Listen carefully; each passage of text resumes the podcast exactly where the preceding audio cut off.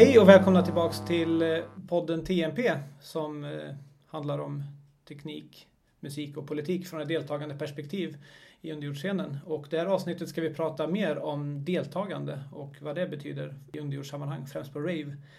Jag heter Kristoffer och med mig har jag Samira. Rasmus. Ja, och eh, vi är ju väldigt glada över att vi har fått så mycket feedback från glada lyssnare.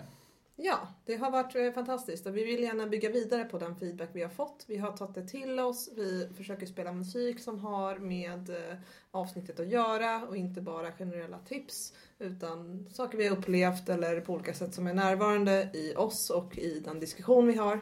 Men eh, vi vill jättegärna fortsätta att få feedback ifrån er. Och inte bara feedback utan också förslag på ämnen eller ja, men perspektiv på det vi pratar om. Det fick vi ju bland annat gällande förköpen. Mm. Just det, det var någon som nämnde att eh, förköp på klubb underlättar eh, skydd mot rånrisk.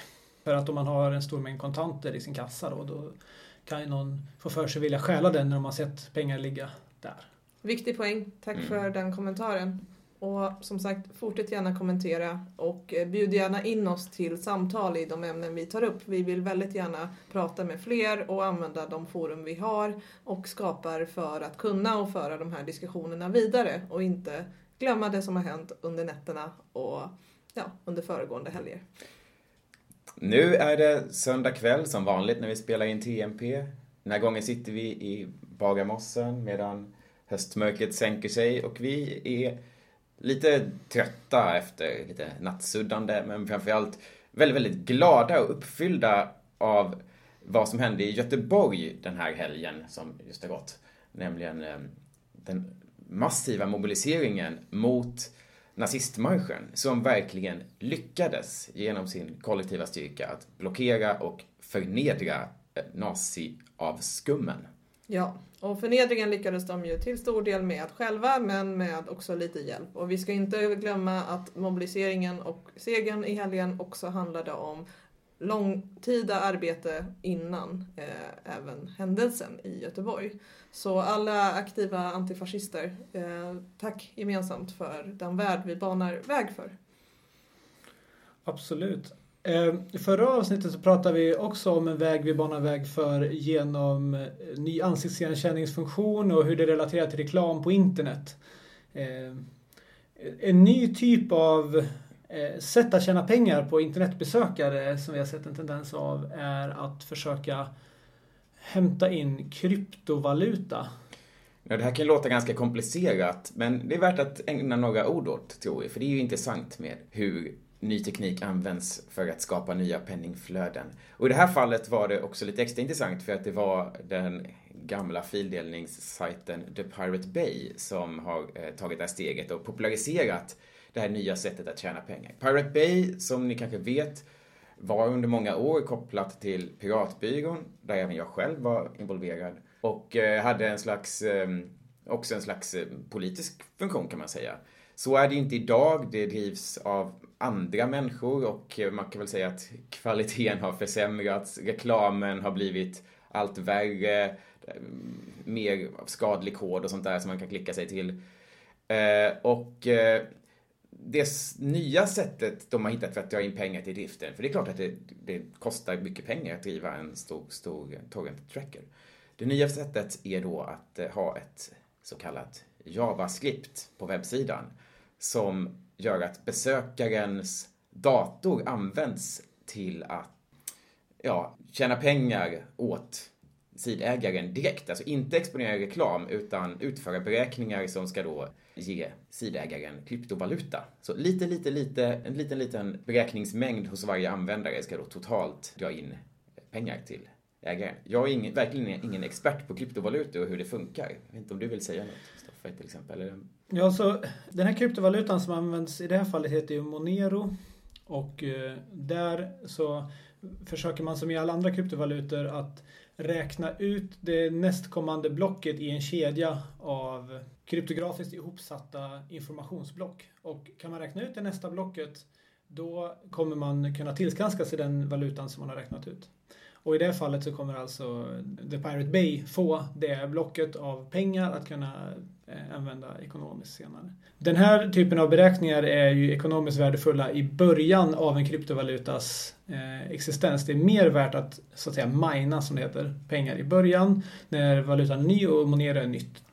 Det är därför de inte minar bitcoin. Ja, precis. Det är för att eh, det ställs mycket högre krav på beräkningsintensiteten och man får mindre ekonomiskt ut av det.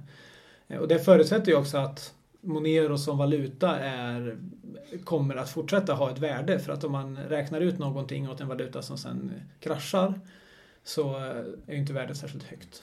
Men man plockar då ut pengarna successivt antar jag och kanske om man använder dem kontinuerligt för att till exempel betala drift eller annat av en sajt så kommer man inte att gå miste om de eventuella pengar som försvinner om Monero kraschar. Nej precis, man måste göra det direkt. Absolut. Mm. Så vad användarna då får göra är att de får räkna ut en delmängd av beräkningen. Så att om vi tänker oss att det finns ett utrymme av 1 till 100 där man kan, eh, måste testa en, en given antal kombinationer av uträkningar så kan varje användare få en liten del av den uträkningen att räkna ut och det kan ta en viss tid och så får de berätta tillbaka till servern hur det har gått med den uträkningen. Problemet med den här metoden som jag ser det är ju att ehm, just besökare på The Pirate Bay besöker inte sidan särskilt länge. Så vitt jag vet så, så brukar ju folk kanske mest besöka sidan, hitta en magnetlänk till sin torrent och sen så stänger de fliken när de är är nöjda. Så det kan ju vara så att det inte får, i just det fallet, så stor, eh, stort ekonomiskt genomslag. Men eh, det är så att beräkningen fortsätter så länge fliken är öppen, eller? Ja.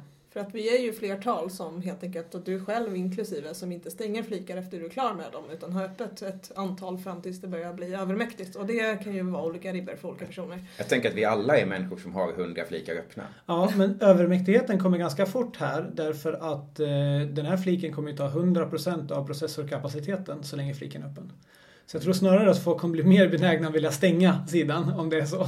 Eh, därför att de kan inte göra så mycket annat med sin maskin om det är så att man låter webbläsaren husera fritt där. I...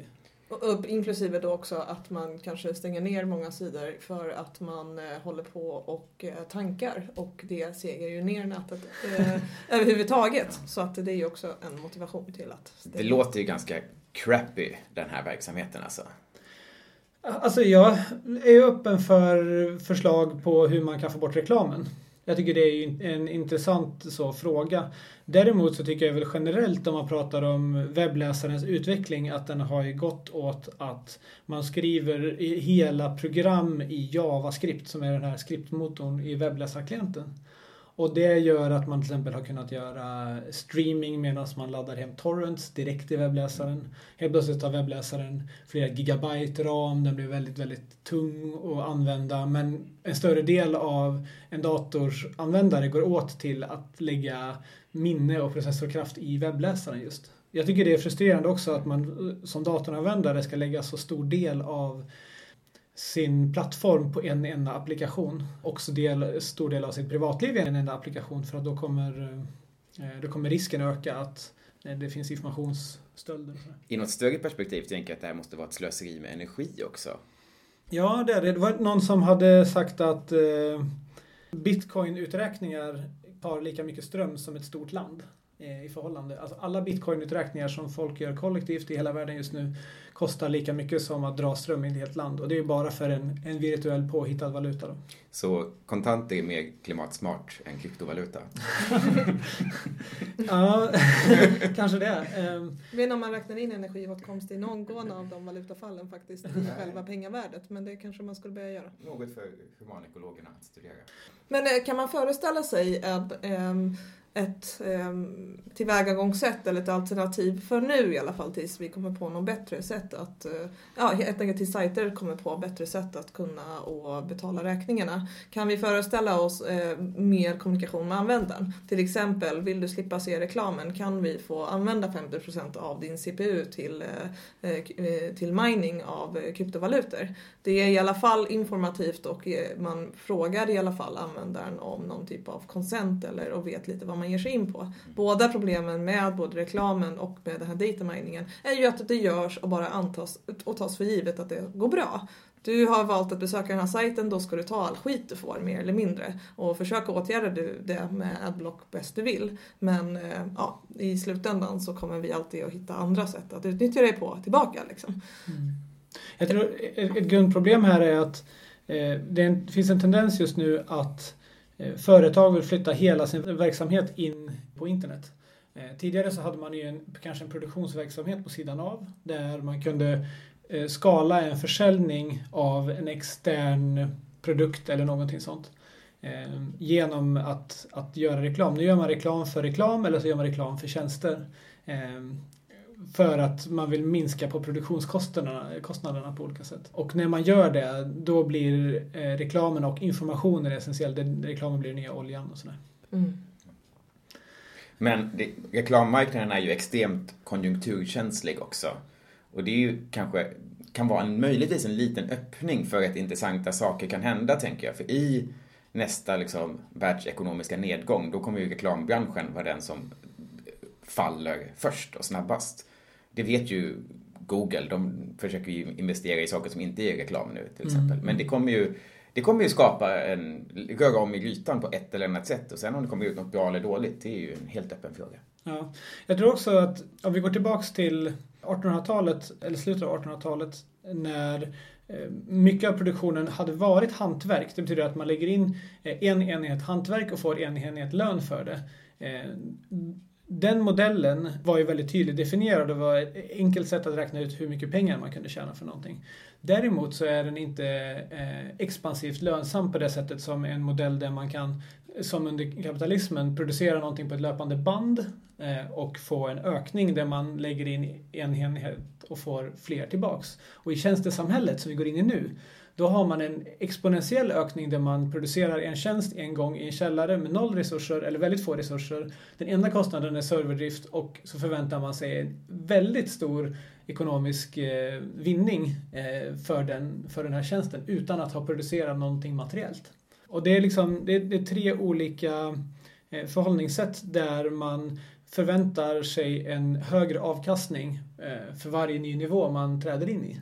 Eh, och det är som att man nästan ser ner på, den, på hantverket om vi går tillbaks dit. På situationen där man bara tjänar pengar på det man producerar.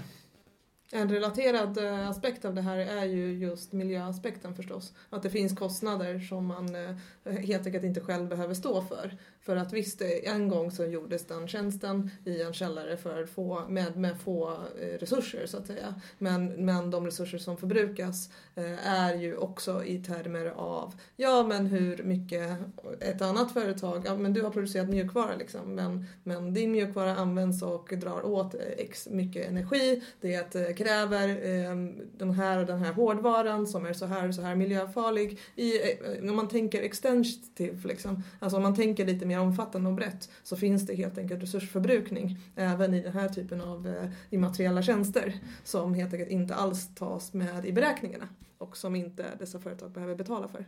Mm. En eh, produktionsmodell som vi har tittat på och ni har diskuterat väldigt mycket historiskt är ju det här med kopiering och självkopiering och eh, det för mig osökt in på kassettband. ja, du har ju gjort ett kassettband. Ja, jag är ju inte av det aktiva slaget att jag kopierar kassettbandet. Jag producerar ett kassettband och skänker ofta bort dem. Och den här gången fick jag det. Jag blev jätte, jätteglad för det, Kristoffer. Eh, så jag fick ett helt unikt kassettband som ju dessutom då, du hade inte spelat in det liksom först till en digital fil och sen materialiserat det, utan du spelar in direkt från vinyl till kassett. Och det gör ju, måste jag erkänna, det känns ju som en mycket, mycket mer levande produkt då på något sätt. Ja, när den bara finns i ett exemplar. Ja, det finns ett exemplar. Där har vi hantverk. Ja, ja, men precis. Och det, är väl, det är väl det jag är ute efter när man, när man väljer sådana medium. Dels så vill man ju att folk ska lyssna dedikerat, vilket jag tror många kassettbandslyssnare gör. De lyssnar på kassetten när de har den på. Liksom. Eh, jag tycker att det slaskas en del med mp3-or. Oh ja. Dels tycker du det. Men vad mer är i mediet är det förutom hantverket? Är det så att eh, det, det var... Kunde du känna någon typ av eh, annan aspekt av att ge eh, bort den här kassetten? När du just visste att det var det här ena exemplaret som var dedikerat till en person. Att det inte fanns någon annan digital kopia på den. Och att du faktiskt spelade in detta live på något sätt. Vilket man får med vinyl man får liksom handrörelser, man får, ja men mixen mellan två låtar är ju din kroppsliga närvaro där och då. I helt andra, mer omfattande termer än att stå och mixa ihop en, eh, en stor mix av låtar med eh, ja, men digitalt helt enkelt, bara på datorn. Genom att använda en synkknapp eller någon typ av ja, mjukvara. Ja, det sa du bra. och för mig, från, från lyssnarhållet, så är det ju, känner jag ju att eh, som, som jag tror nästan vi alla är. Vi, vi är ju digitalt rastlösa. Man klickar vidare och vill eh, höra mer och maximera sitt liksom, inflöde av information. Det är ju väldigt skönt att lyssna på kassettband för då slipper jag mycket av det. Jag stoppar ner bandet i en bandare och eh, sen kanske bandaren vänder själv och jag kan lyssna på samma, samma tejp eh, tre gånger på raken utan vidare. Och jag känner mig inte stressad av det. Det är ju väldigt, väldigt rofyllt på något sätt. Men eh, vill du berätta lite om den här mixen du gjorde då? Eh, vad jag var ute efter, ja precis, vad jag var ute efter var väl, den heter ju Jasmus eh, på grund av ditt namn och din dialekt. Och eh, eh den är ganska mjuk och, och lite jazzigare house sådär. Det har under sommaren samlat på Breakbeat House, vi har rest en del och längs resorna så har vi besökt eh, eh både skivproducenter och, och butiker och tittat efter skivor just som har varit jag, jag, tror att det finns en, en ny våg av, av, av, retro house där det görs breakbeats, eh, alla 1991, den stilen, men det produceras nytt. Och jag tycker det låter väldigt, väldigt bra. Och den här vågen här vill jag ta fasta på och alla skivor i mixen kommer ifrån eh, den här sommaren. Alla är eh, släppta den här sommaren. Kan vi inte sätta på bara allra, liten bit av allra första spåret på kassetten? Okej. Okay.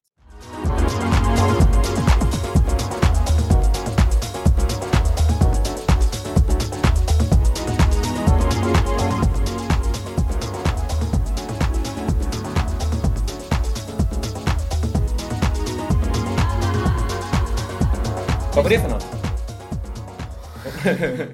Vet du vad det var? Ska jag kunna veta det? Nej. Det är förbligat mysterium. Det är också eh, en himla skön grej. Alltså, jag har en kassett. Eh, jag vet inte vad det är på. Jag försökte Shazamma. Jag fick inga träffar. Just det, så här. Den här... Eh, den det är här, inte underjord ja. om det finns på Shazam. Nej, precis. Det här var, det här var en skiva. Jag var, så, jag var nere på Snickars Records där Micke Snickars jobbar och jag har tjatat på honom. Du måste ge mig ny Breakbeat House och han suckade och sa det här lyssnar alla kidsen på nu och så sa han ta den här och så fick jag en White Label skiva som är lite bärsgulaktig utan etikett och så sa han killen som har gjort det här ytterspåret är 18 år gammal men han har ändå fattat eh, hur, hur, det var förr eller någonting sånt. Eh, och, och, och, då köpte jag den utan att ens lyssna. Nej men jag, jag tror jag lyssnade på den men det var eh, väldigt härligt spår. Så. Det var det vi hörde. Mm. Mm. Okänd 18-åring. Ja, men vad ska man göra? Det står ingenting på skivan. uh, ja, ska vi prata vidare kanske om, om helgerna som gått?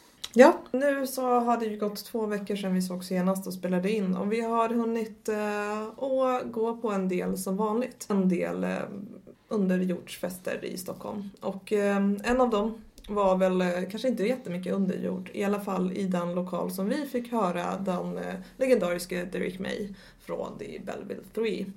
Och han var ju på Krakan och spelade, dit vi alla var och fick en inbjudan till att eh, gå. Tack så mycket för det. Vi kommer ju dit lite senare efter att ha varit på en födelsedagsfest och hör honom då denna sista timme som han spelar på Kraken som ligger vid Globenområdet. Det finns jättemycket man kan säga om Derek May och hans närvaro i Stockholm och hans influenser i så många år i flertal eh, rave i hela världen.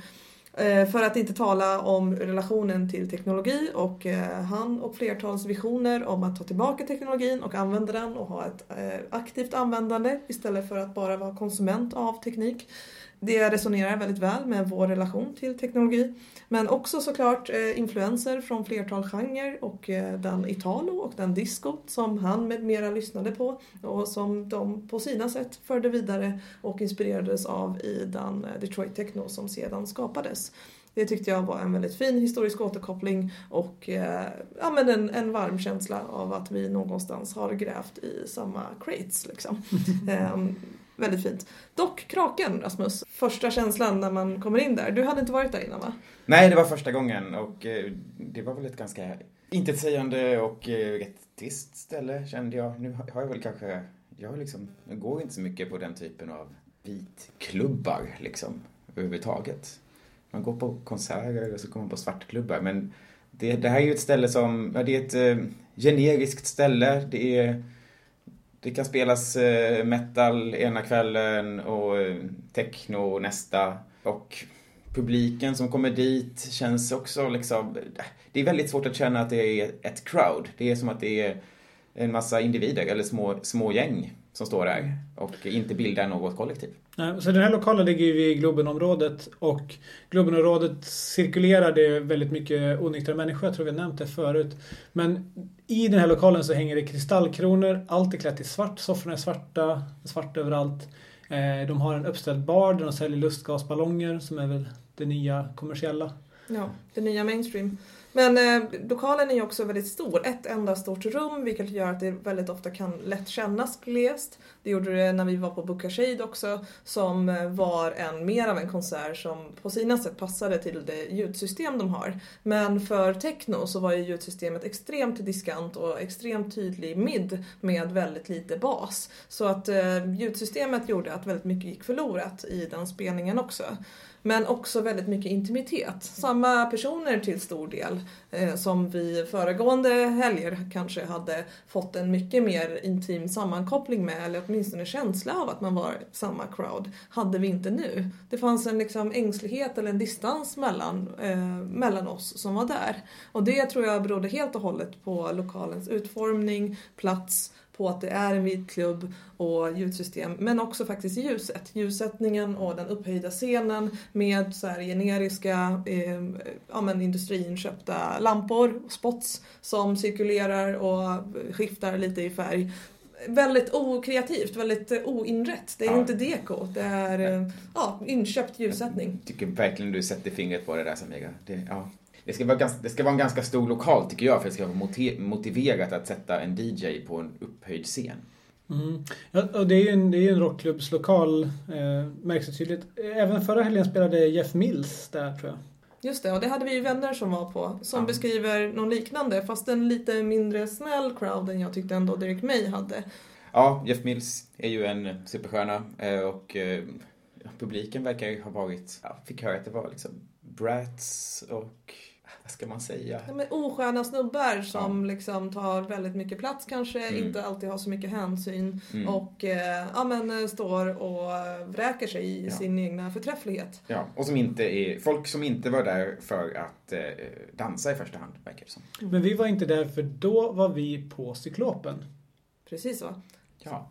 Dagen efter Dirk May på fredagen, så på lördagen då Jeff Mills spelar på Kraken så är vi på Cyklopen med, som firar fyra år sedan sin andra återuppkomst då, första brann ju ner. Och denna födelsedagsfest firas med att vänner, kamrater och eh, folk vi inte känner ordnar en fantastisk fest i temat disco. Och de har ju varit där hela gårdagen och dekorerat i sann disco och loftanda får man väl säga. Mm.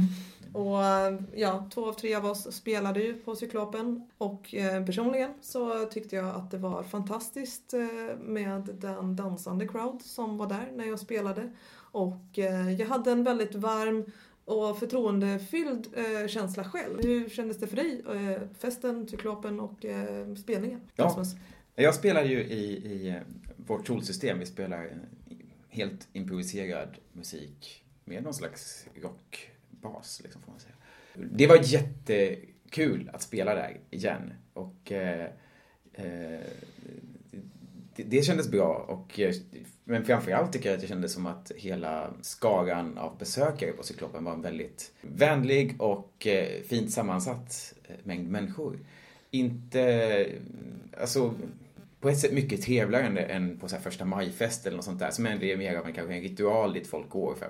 Och jag tycker första maj kan få vara en, den ritual det är. Det, då gör man det man alltid gör liksom. Men det här var mycket mer folk som hade gått dit på grund av den omsorg som hade lagts ner med bokningarna och musiken kände jag. Och det, ja, det blev väldigt fint. Verkligen, och det var väldigt kul att ha ett samlande discoevenemang i Stockholm. Det har ju funnits ett antal sådana innan men eh, vissa har dött ut som Lighthouse eller flyttat in till eh, Eh, Söder och till beatklubbar som Gården och Lighthouse. Så att eh, vi har ju, vi behöver enande disco-events och vi vill ju gärna, eh, vi discoälskare vill ju gärna introducera fler till det och Cyklopen blev ett sånt, en sån händelse där det var discoälskare där men också flertal som kanske inte hade hört överhuvudtaget så mycket musik från eran och med den här känslan som upptäckte den på plats. Och det var väldigt fin introduktion till den. Vi är några som kommer att eh, fortsätta ordna disco på Cyklopen och återkommer om det när det närmar sig. Kul.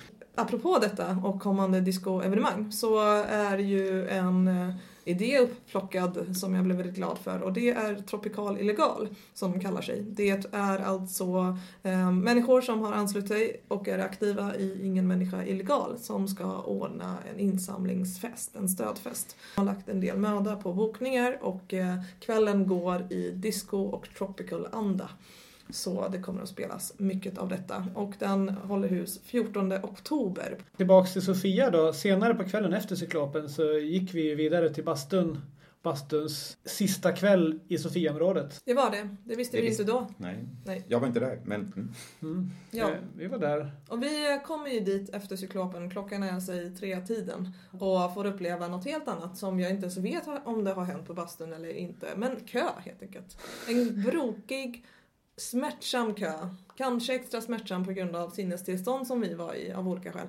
Men eh, vi eh, fick verkligen stå där i trappen länge och det var mycket trängsel och det var flertal folk i den kön som uppenbarligen inte riktigt visste vart de har kommit. Ungdomar som mest kanske har gått vidare efter, eh, någon, eh, ungdomar och äldre, som har gått vidare efter stängningen, trestängningen av barerna på Söder och på något sätt ramlat in över det här och eh, mest ville testa och göra någonting coolt, kändes det som. Mm. Um, och ja, det var som sagt eh, nästan smärtsamt att stå där och köa. Jag försökte hålla mig lugn och lugna situationen så gott jag kunde och be folk att inte tränga sig och föreslå att folk som inte har förköp går i en annan kö och sådär. Det var det jag tänkte, där hade kanske en policy med bara förköp skapat ett bättre crowd då, om jag förstår det rätt. Ja. Det hade det ju. Det är inte hela lösningen såklart. Vi har ju kanske kort nämnt det här innan och det är hur mycket någonting kan växa men fortfarande ha dedikerade där. Ehm, det här har vuxit för mycket. Facebookgruppen har eh, vuxit enormt på bara en månad med flera tusen personer.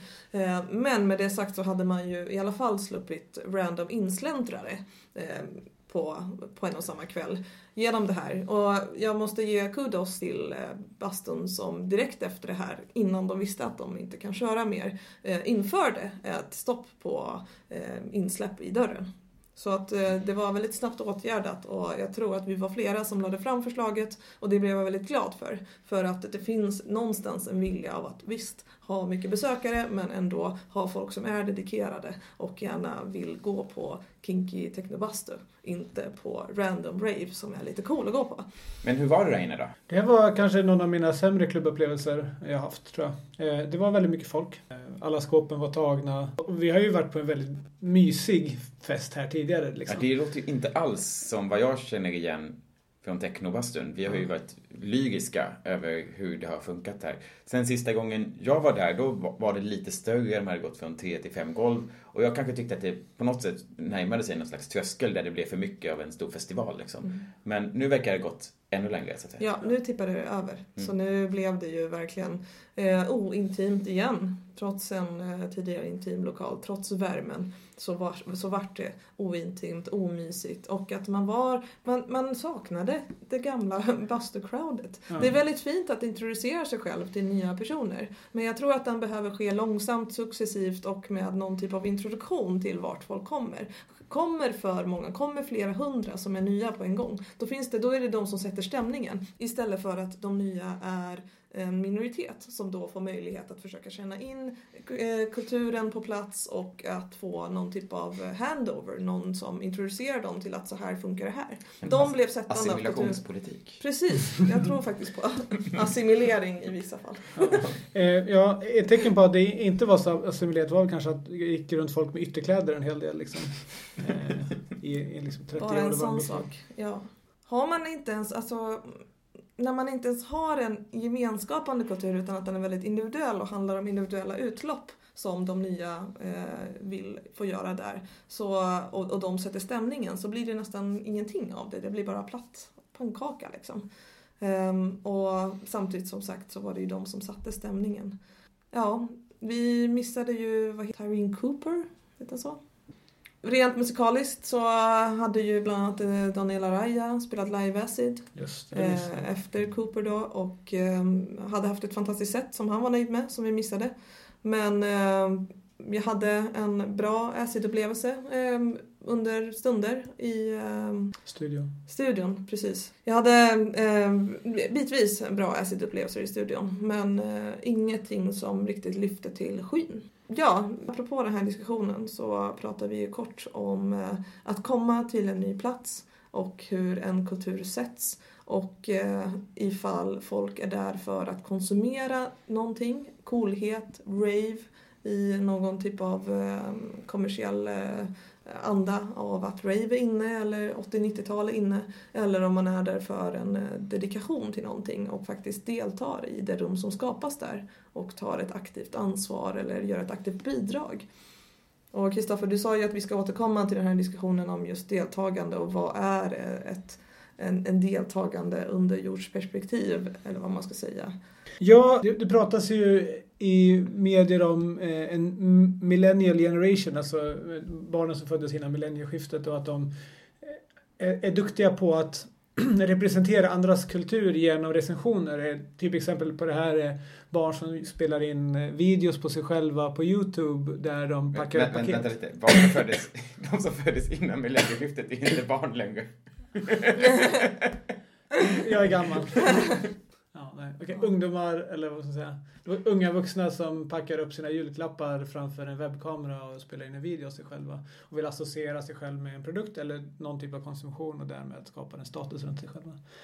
Vidare runt det så finns det liksom ett, eh, den maximala statusnivån man kan nå det är om man blir en influencer. En influencer är ju en person som får, precis som vi nyligen har fått, gratis saker på grund av sina recensioner. Det är en kritik mot oss också faktiskt. Absolut. Eh, Alltså, vi, vi sitter här och recenserar andras rave utan att faktiskt vara genuint deltagande i dem. Alltså det enda sättet vi deltar är genom att vara där.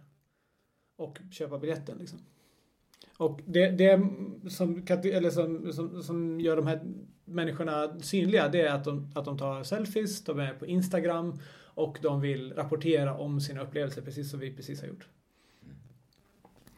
Eh, och det man måste ifrågasätta tycker jag, det är ju liksom vad är egentligen deltagande och vad är ren konsumtion av, eh, av andras arbete? Jag skulle jag har liksom känt den, den dissonansen inom mig själv så här, att jag inte har känt mig så mycket under den här sommaren delaktig som jag var tidigare. Mm. Förra året så var det en stor raveboom i Stockholm och det var många som arrangerade inklusive oss. Och det här året så har the top of the crop, de bästa arrangörerna liksom kom, gått vidare, fått fina lokaler, gjort jättemycket bra grejer och man har lyckats eh, höja eh, vattennivån för kvalitet.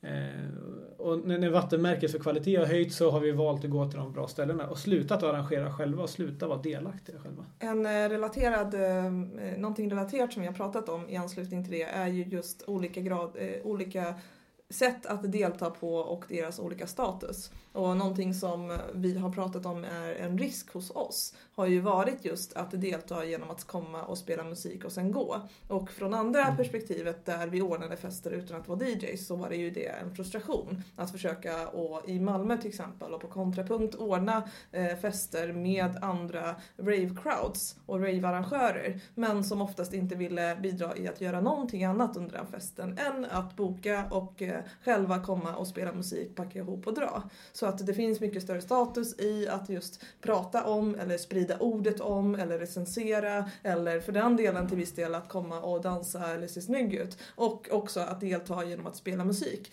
Ehm, ja men väldigt fint och det är ett stort bidrag man gör. Men att städningen, dekorationen och allt runt omkring nedvärderas i, i termer av deltagande. Det har inte lika hög status. Och eh, det är ju ett problem att eh, faktiskt eh, växla lite mellan uppgifter, ta ett gemensamt ansvar och också värdera folks arbete högt oavsett om det är en liten bit så att säga. Som en liten parentes till det kan jag tänka att ibland i den, det har ju skett en väldigt positiv utveckling av att allt fler arrangörer faktiskt tänker på könsbalans bland de som står på scen och framför saker. Många festivaler som är, börjar bli mer eller mindre jämställda. Liksom. Och det är ju en ny grej. Men det kanske är dags där också att ta ett nästa steg och inte stiga sig blind på eh, de som är DJs eller eh, artister som står på scen. Utan att tänka jämställdheten som någonting som gäller deltagande på alla plan. Mm. Även städning. Ja, och ägandet av mediet liksom. Eh, vem, vem har kunskapen och rätten att vara del av den arrangörsgrupp som gör de här eh, nivåhöjande eventen och vem har en del, av, eh, del i att påverka hur de fungerar. Så det kräver en viss social status för att göra det men ibland krävs det en viss könstillhörighet också. Mm. Ja, verkligen. Och det är ju en tråkig utveckling ifall det blir så att man får arrangörsgrupper som mer eller mindre bränner ut sig medan vi har en ännu större, väldigt stort besökarcrowd som går dit för att konsumera. Och jag tror att det här reflekterar till viss del stans kulturpolitik och eh, ja, men eh, fastighetspolitik i övrigt där det är väldigt svårt att få tag på eh, billiga lokaler och det är svårt att ha den här typen av underjordskulturevenemang utan att bli nedstängd på ett eller annat sätt förr eller senare. Det, det finns en stor diskussion kring nedstängning i termer av alkoholtillstånd, i termer av slutna sällskap och vi har precis blivit av med danstillståndet. Eh, men också i relation till ordningsstörning och vilka som får ordningsstöra och inte. Mm. Och där har vi ju vissa kommersiella eh, eh, barer och annat som får störa ganska mycket och ha ganska mycket polisbesök och ändå fortsätta mm. för att de är på något sätt deras inkomstbringande till staden värderas högre än det som de här underjordskulturella evenemangen bidrar till staden. Då ska vi inte ens tala om och den störning de tillåter. Ja. nej, nej, men det är väl noise politics liksom. Eh, så är det ju definitivt. Eh, men jag tänkte också på, apropå den här ja, men, nya generationen och hur vi kan bidra med någon typ av eh, överlapp som det också finns på flera av de här underjordsfesterna. Vi har en stor bredd på åldrar som är där och bara det är ju en bra förutsättning för att föra vidare kunskap utan att bli överdogmatisk eller eh, tvinga folk till att fortsätta göra saker på sätt som alla andra har gjort det tidigare. Men vi har också lite olika perspektiv i det och som jag skulle vilja överbrygga och det är att i den i de fall som vi 80-talister, också ni 70-talister Rasmus, vi pratar om att vi är uppvuxna i en kultur där det inte fanns någon framtid eller vi är uppvuxna i en värld där det inte fanns någon framtid och No Future är ett skanderande slagord som, som har återkommit under vår ungdom och under vår uppväxt så är det här en generation som helst vill slippa framtiden. Så vi har istället för en framtidsundandragelse så har vi en framtidsflykt. Mm. Och den här framtidsflykten handlar ju bland annat om att känna att man är i en vardag som man inte kan påverka.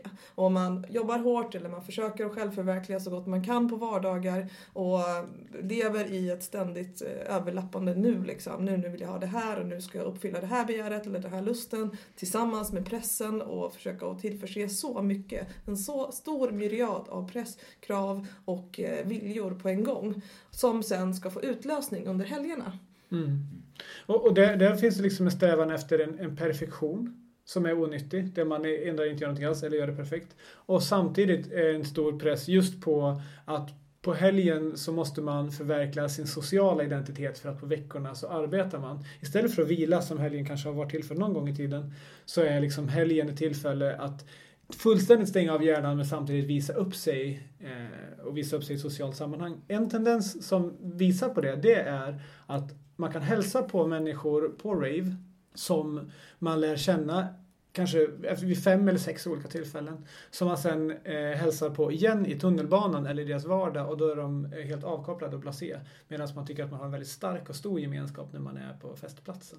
Ja, verkligen. Så det finns en diskontinuitet där. Att det som händer där stannar där. Och det, det, det är ju fint på sitt sätt. Men eh, just att man inte vill kännas vid.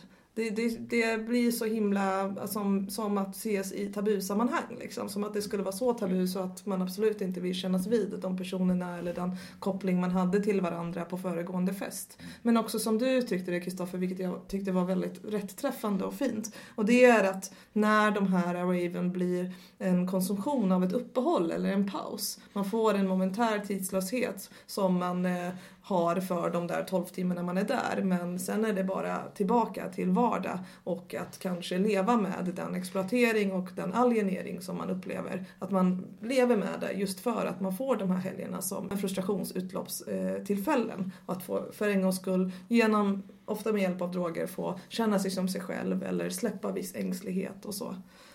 Och att det som händer där när man skär av de här tillfällena och de här tidpunkterna så mycket och de här rummen och de här människorna från sin vardag är ju att man då får en gemensam dröm som inte går att bygga vidare på.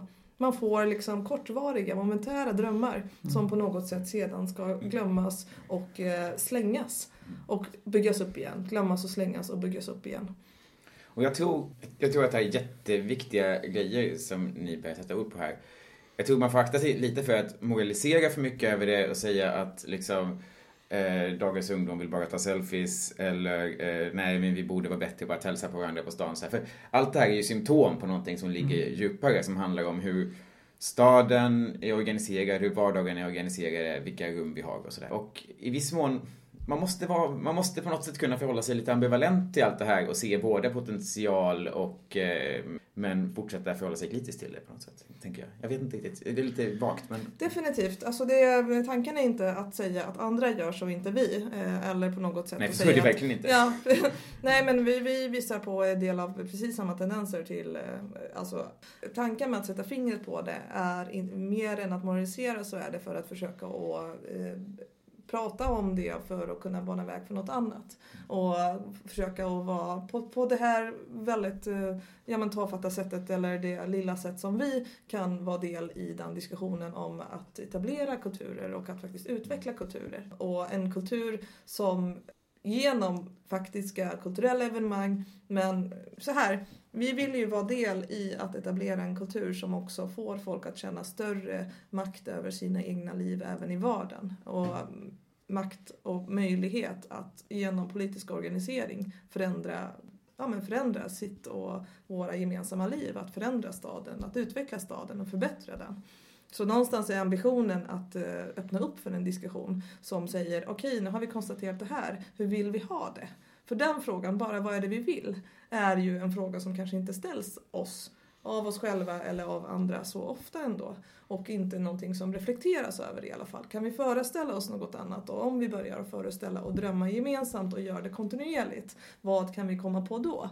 Vad, eh, vilken riktning kan vi se och hur kan vi arbeta för det gemensamt? Hur kan vi börja delta mer och bredare och på andra sätt för att uppnå detta? Ja, eh, du, var, du var inne på Samira, eh, det här med att ha droger som en avkoppling från vardagen.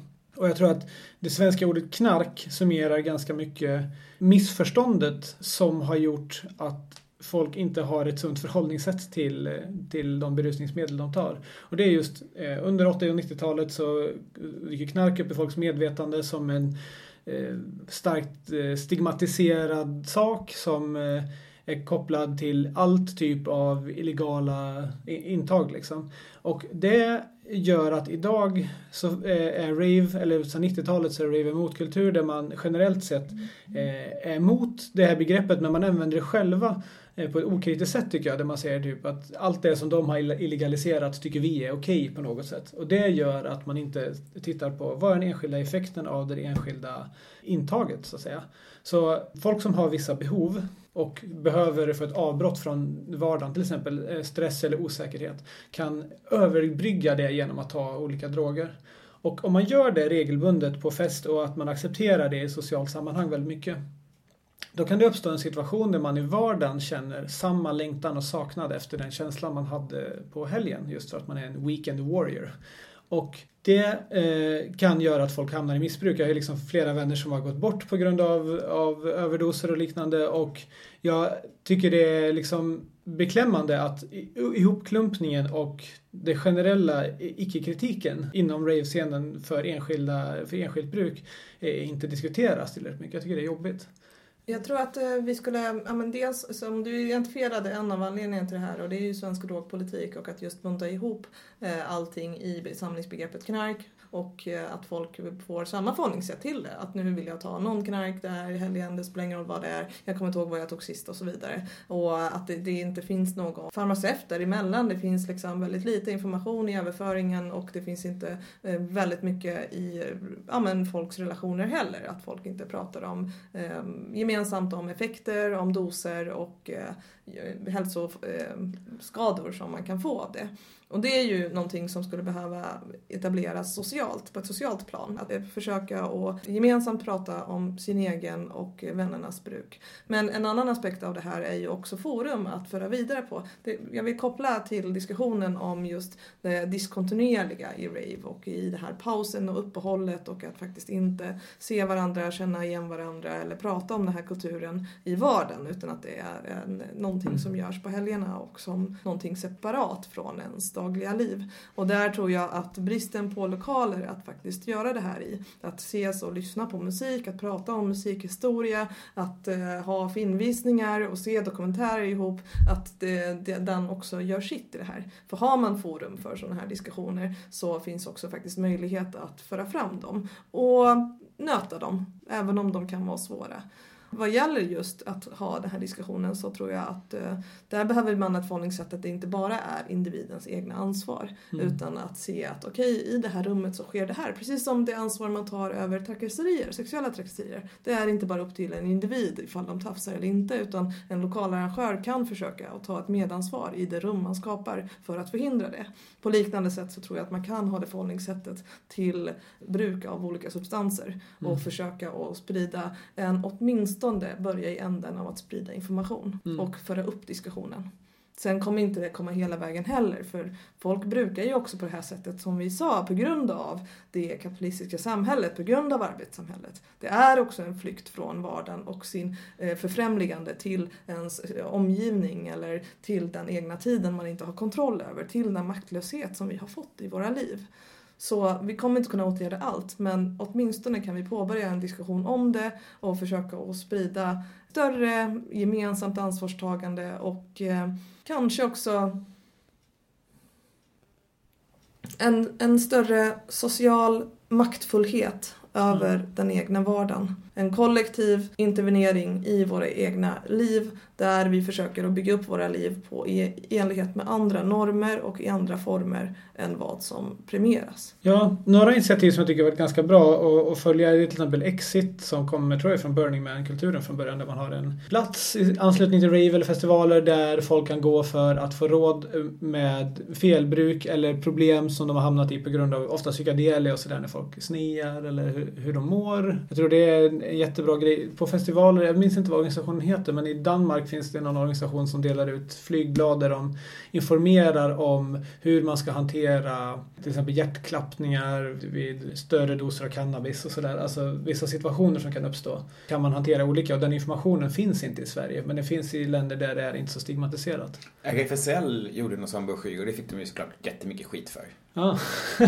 mm. ja men det är, det är bra. Det är en ganska bra organisation att göra det också för jag tror att det är redan en grupp som är väldigt mån om sig själva och varandra. och som folk har ett högt förtroende för. Kul initiativ!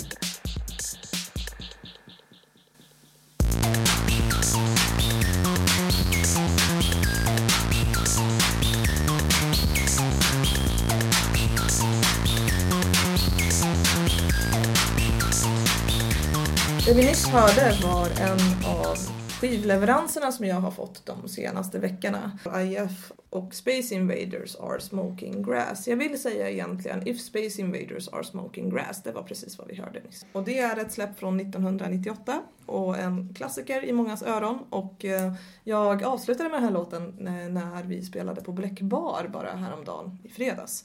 Och uppskattade mycket alla som satt ner och faktiskt ravade till låten i sina stolar. IF som också besökte Solna HQ 2011, vilket jag till mitt förtret missade, spelade bland annat med Den Haag och Legovält på Solna HQ wow. den kvällen. Jag vet. Det var, jag, jag fick lite hjärtont när jag hörde om det här och Oj. hade missat. Hur som helst, vi har ju just pratat om helger och helgfestande och rave och ehm, eh, hur vi kan på olika sätt förstå och bidra till större grad av deltagande. Ett deltagande som inte bara upplevs och eh, går in i sitt festande på helgerna eh, eller helgerna överlag utan också i vardagen. Helt enkelt hur man kan etablera en gemenskap, kollektiv kultur där man känner större makt över det egna livet och eh, en förmåga till politisk förändring som också ger ett engagemang till livet som gör att man får motivation till att eh, vårda det, både det egna livet och eh, de andra man har runt omkring sig. Och en av anledningarna till det här, utöver våra erfarenheter och reflektioner över vår egna livsstil och festande och besök vi gjort på klubbar är också vänner som vi har förlorat till missbruk men också till depression. Och en av dessa vänner eller kamrater är en eh, teoretiker vid namn Mark Fisher. Och han har ju varit med och eh, bidragit till begreppet acid communism eller acid corbynism som vi nu ska prata om utifrån en text som vi har läst. Rasmus, vill du introducera den? Ja, precis. Vi hittade den här texten som är skriven av en vän till Mark Fisher, också en brittisk akademisk kulturteoretiker som heter Jeremy Gilbert. Och där laborerar han med det här begreppet som har vuxit fram i samtal mellan eh, Gilbert och Fisher då. Eh, begreppet acid communism eller psychedelic socialism. Jätteintressant text. Den finns i en kortare version på en nättidskrift som heter Red Pepper men också i en lite längre, aningen mer akademisk variant. Acid communism är, blir någon slags försök då att laborera med ett kritiskt återupplivande av idéer från 70-talets eh, alternativa vänster. Idéer om medvetandehöjande som kommer från kvinnorörelsen från början. Som handlar om att ja, man ska se ens individuella tillstånd inte bara som resultatet av individuella val utan av större samhällsprocesser och förstå dem, sammanhang och förändra dem. Acid i sammanhanget som ett adjektiv då, det syftar ju kanske inte primärt på LSD eller något sånt där, utan det är ju som det har varit i motkulturer genom tiden, att det kan betyda lite av varje. Men eh, det syftar väl generellt på olika slags, slags eh, tekniker för självförändring av medvetandet och även självupplösning. Att, att hitta tillstånd som inte är så baserade i det individuella jaget. Och det eh, inkluderar ju, ja, det kan vara musikalisk improvisation, det kan vara yoga, meditation, dans, former för kollektiv glädje. Alla de här teknikerna kan ju användas för, eh, på väldigt individualistiska sätt och även på kommersiella sätt. Men de kan också sättas i andra bruk där de kan bli till någon slags kollektiv politisk kraft. Det är i alla fall vad Gilbert då laborerar med i den här texten. Eh, där han även liksom diskuterar vad, liksom hur vissa av de här teknikernas eh, grund i buddhistiska traditioner och så vidare om man ska se det i liksom sitt politiska sammanhang så är det ju delvis också en kritik av den hippiefobia som de eh, identifierar hos till exempel tänkare som Slavoj, Slavoj Zizek eller filmaren Adam Curtis. Som ju båda har, eh, helt korrekt på sitt sätt, betonat en kontinuitet från 60-70-talets motkulturer och hippierörelse till den nyliberala omvälvningen där liksom individen är helt ansvarig för sitt egen välbefinnande.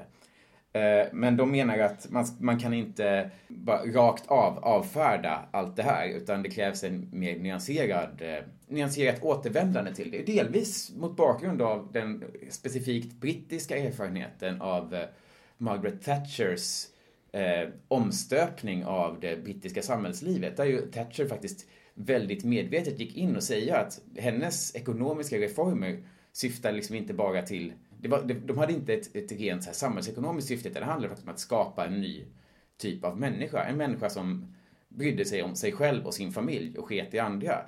Med stora paralleller till eh, Nya Moderaternas liksom, aktiva försök att göra eh, svenska folket till bostadsrättsspekulanter och så vidare. Det var en fascinerande text, tror jag vi alla kan vara lite överens om. Ja, verkligen. Jag eh, tyckte att det var ett spännande sätt, förhållningssätt att försöka att lägga någonting mitt emellan den här eh, dogmatiska gamla konformismen och dragningen till auktoriteter som fanns i särskilt 60-70-talsvänster som man kunde se som eh, kanske var Sovjethejande eller vad man ska säga som var på olika sätt eh, okritiska till Sovjet och såg mest utopi i det. Men också eh, lägga sig mellan det och den krassa individualism som kom med kapitalismen och den andra sidan av detta då. Den andra sidan av det som kom att dominera efter kalla kriget och när all all typ av kollektiv frigörelse började att ja, men läggas i graven för att enbart se någon typ av eh, individuellt självförverkligande som det enda sätt som man kunde på något sätt föreställa sig någon typ av eufori eller utopi. Så dels att den, den försöker att förhålla sig till dessa poler och eh, placerar sig antingen i mitten eller som ett helt tredje alternativ på många sätt.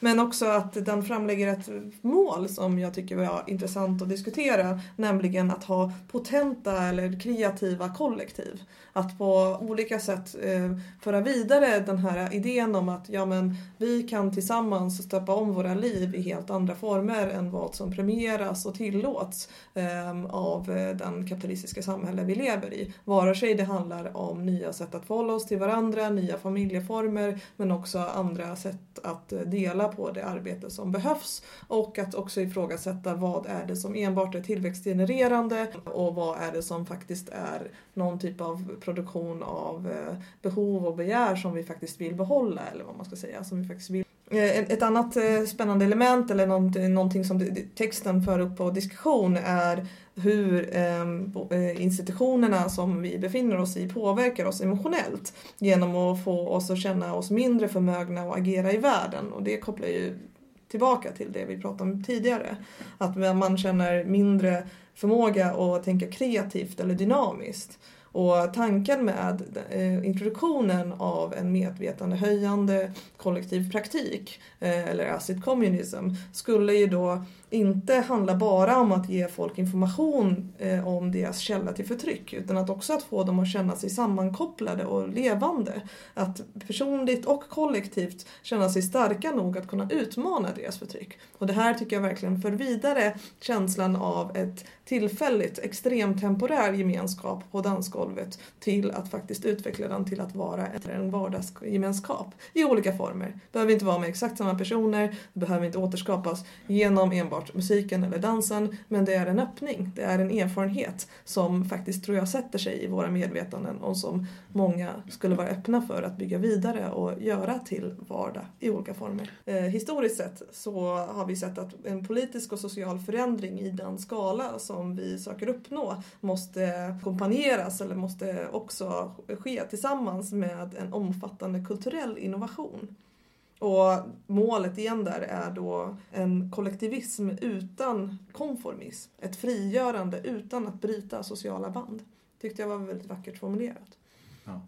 Men eh, hur kan man då ta vidare den mötesplatsen som man har på, på ett rave eller i danssammanhang till en annan vardag eh, som, som sker utanför. Vad, är, vad gör man i det rummet och vad pratar man om? Vad gör man? Liksom? I den här texten diskuteras ut i ganska hög grad praktiker som yoga och meditation just utifrån med utgångspunkten att det här är någonting som väldigt stor mängd människor som bor i städer sysslar med redan, fast oftast på ett i ganska individualistiska former och liksom inklämt i ett schema sådär. Men det, det istället för att, alltså den typen av medvetande tekniker kan ju praktiseras på ganska olika sätt. Det kan ske i kommersiella sammanhang, det kan vara liksom på arbetstid till och med för att höja produktiviteten. Men det kan också ske i autonoma former och eh, på sätt som kan skapa andra kollektiv.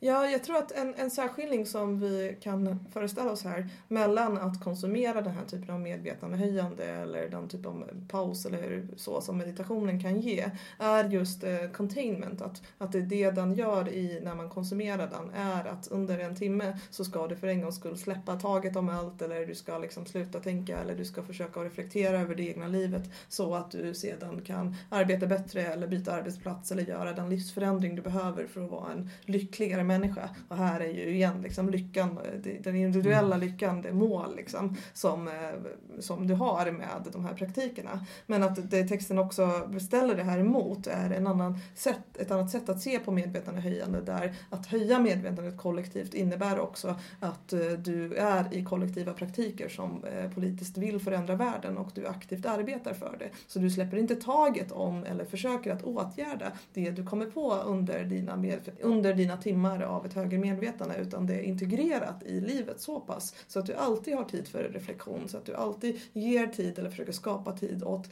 det långsamma, åt det gemensamma, åt nya former att tänka hur liv och produktion kan organiseras överhuvudtaget. Det liksom börjar i en ände i den e-, egna reflektionen men gås vidare till att sammankopplas, gås vidare till att kopplas, kopplas, kopplas och expandera ut i inverkan bortom det egna livet på ett samhälle oavsett skala eller hur vi tänker på det.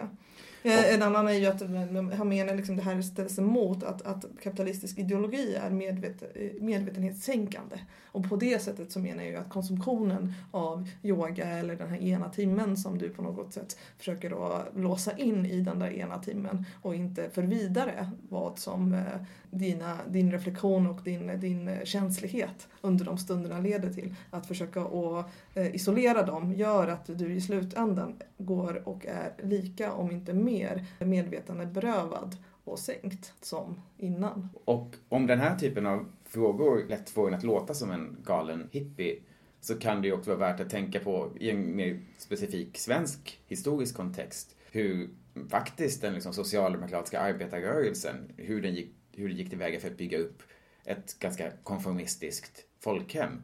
Det var ju liksom inte bara ett parti och en fackförening utan det var Folkets hus, Folkets parker, det var eh, folkbildningssvängen. Det var liksom eh, att organisera nöjen var också en del av folkhemsbygget. Och i det fallet var det ju en del också av att kanske skapa ett konformistiskt liv på många plan, men också ett demokratiskt och inkluderande liv. Det är ju ambivalent på många sätt. Men självklart måste ju varje samhällsförändring inkludera de grejerna.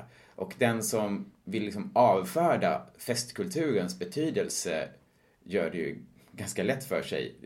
Gör, tänker ju liksom, man kan ju inte tänka som att bara för att en politisk rörelse fnyser åt festkultur så betyder ju inte det att människor inte festar eller liksom slår runt på helgerna. Det är bara det att den görs, i så fall görs det opolitiskt och lämnas över till kommersiella intressen. Mm. Men vad, vad, vi spelar mot här är ju också andra avbrott i vardagen än bara det som sker på helgen och hur man för den diskussionen vidare in i vardagen för att kunna prata om sina gemensamma upplevelser. Eh, vi har nämnt tidigare i diskussioner vi haft i veckan eh, kvinnorörelser som eh, har kunnat haft kvinnoseparatistiska rum sådär, för att prata om hur det, det privata kan vara politiskt.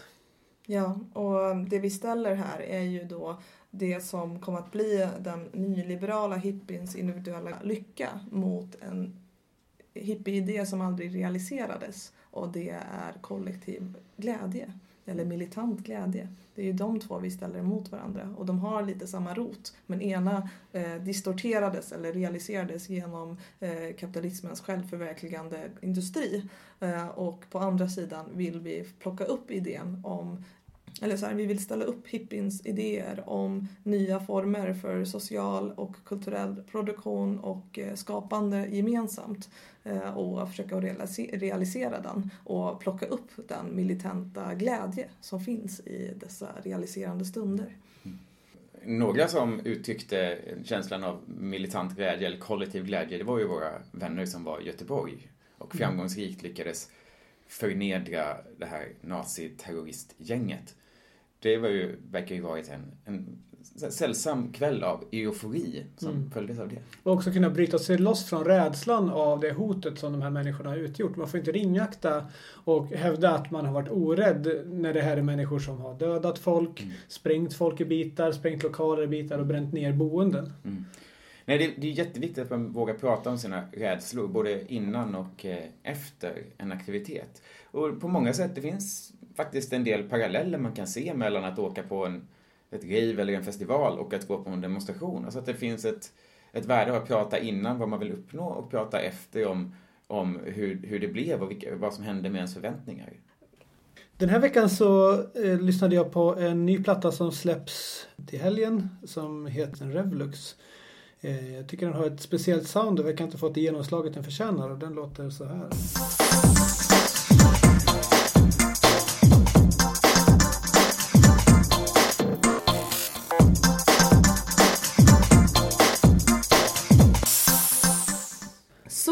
Då har vi avhandlat som vanligt en bredd av ämnen som vi absolut inte har uttömt. Så vi kommer att återkomma till dem och vill jättegärna göra det med er i de forum som vi finner. Kom jättegärna fram och prata med oss men annars går det också att skriva till oss och kontakta oss på alla möjliga sätt. Och apropå att kontakta oss och vart man kan höra oss så finns vi också numera på iTunes.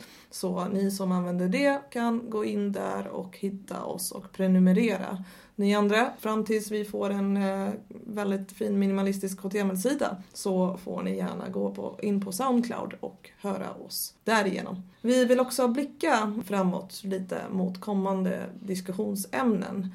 En av dem är eh, house-dans versus pardans och eh, dans i olika former, situationer och dansarens bidrag till klubben som ibland undervärderas.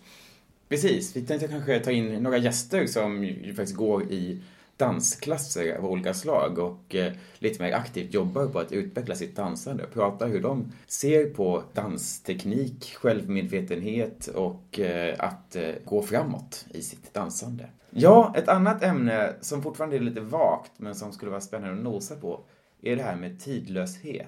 Det är ett ganska starkt betyg att ge en eh, house-låt, att skriva att den är tidslös. Timeless. Ja, det är liksom, eh, då är det top of the top liksom. Det är fantastiskt. Men det finns ju andra aspekter av tidslöshet som andra också har nämnt och det är att eh, tidslöshet också fråndrar den absolut historiska och sociala kontext som en låt faktiskt uppkom i och spelades i, som har med bland annat medborgarrättsrörelse att göra och andra former av förtryck. Så att, att säga en låt är tidslös kan ibland fråndra den och eh, på ett väldigt historiskt sätt ja, men nedvärdera eh, den faktiskt väldigt materiella fysiska kontext och alla de personer som skadades och upplevde de eh, svårigheter de upplevde som den här låten uppkom under. Men det finns en andra sida av tidslöshet också. Ja, det är ju att för att återknyta till det här med medvetande tekniker. På ett plan handlar ju till exempel dans om att försätta sig i ett slags tidlöst tillstånd. Det är ett, i alla fall ett tillstånd där den linjära tiden inte riktigt existerar. Och det gör den ju inte i vårt undermedvetna som Freud var mycket medveten om. Men det, det är någonstans, det finns eh, flera sidor av tidlösheten och det vill vi utforska mer. Och eh, kom gärna in med idéer om andra vinklar vi kan ha på det. Ja. Tack för att ni lyssnade. Eh, ni hör oss igen om två veckor.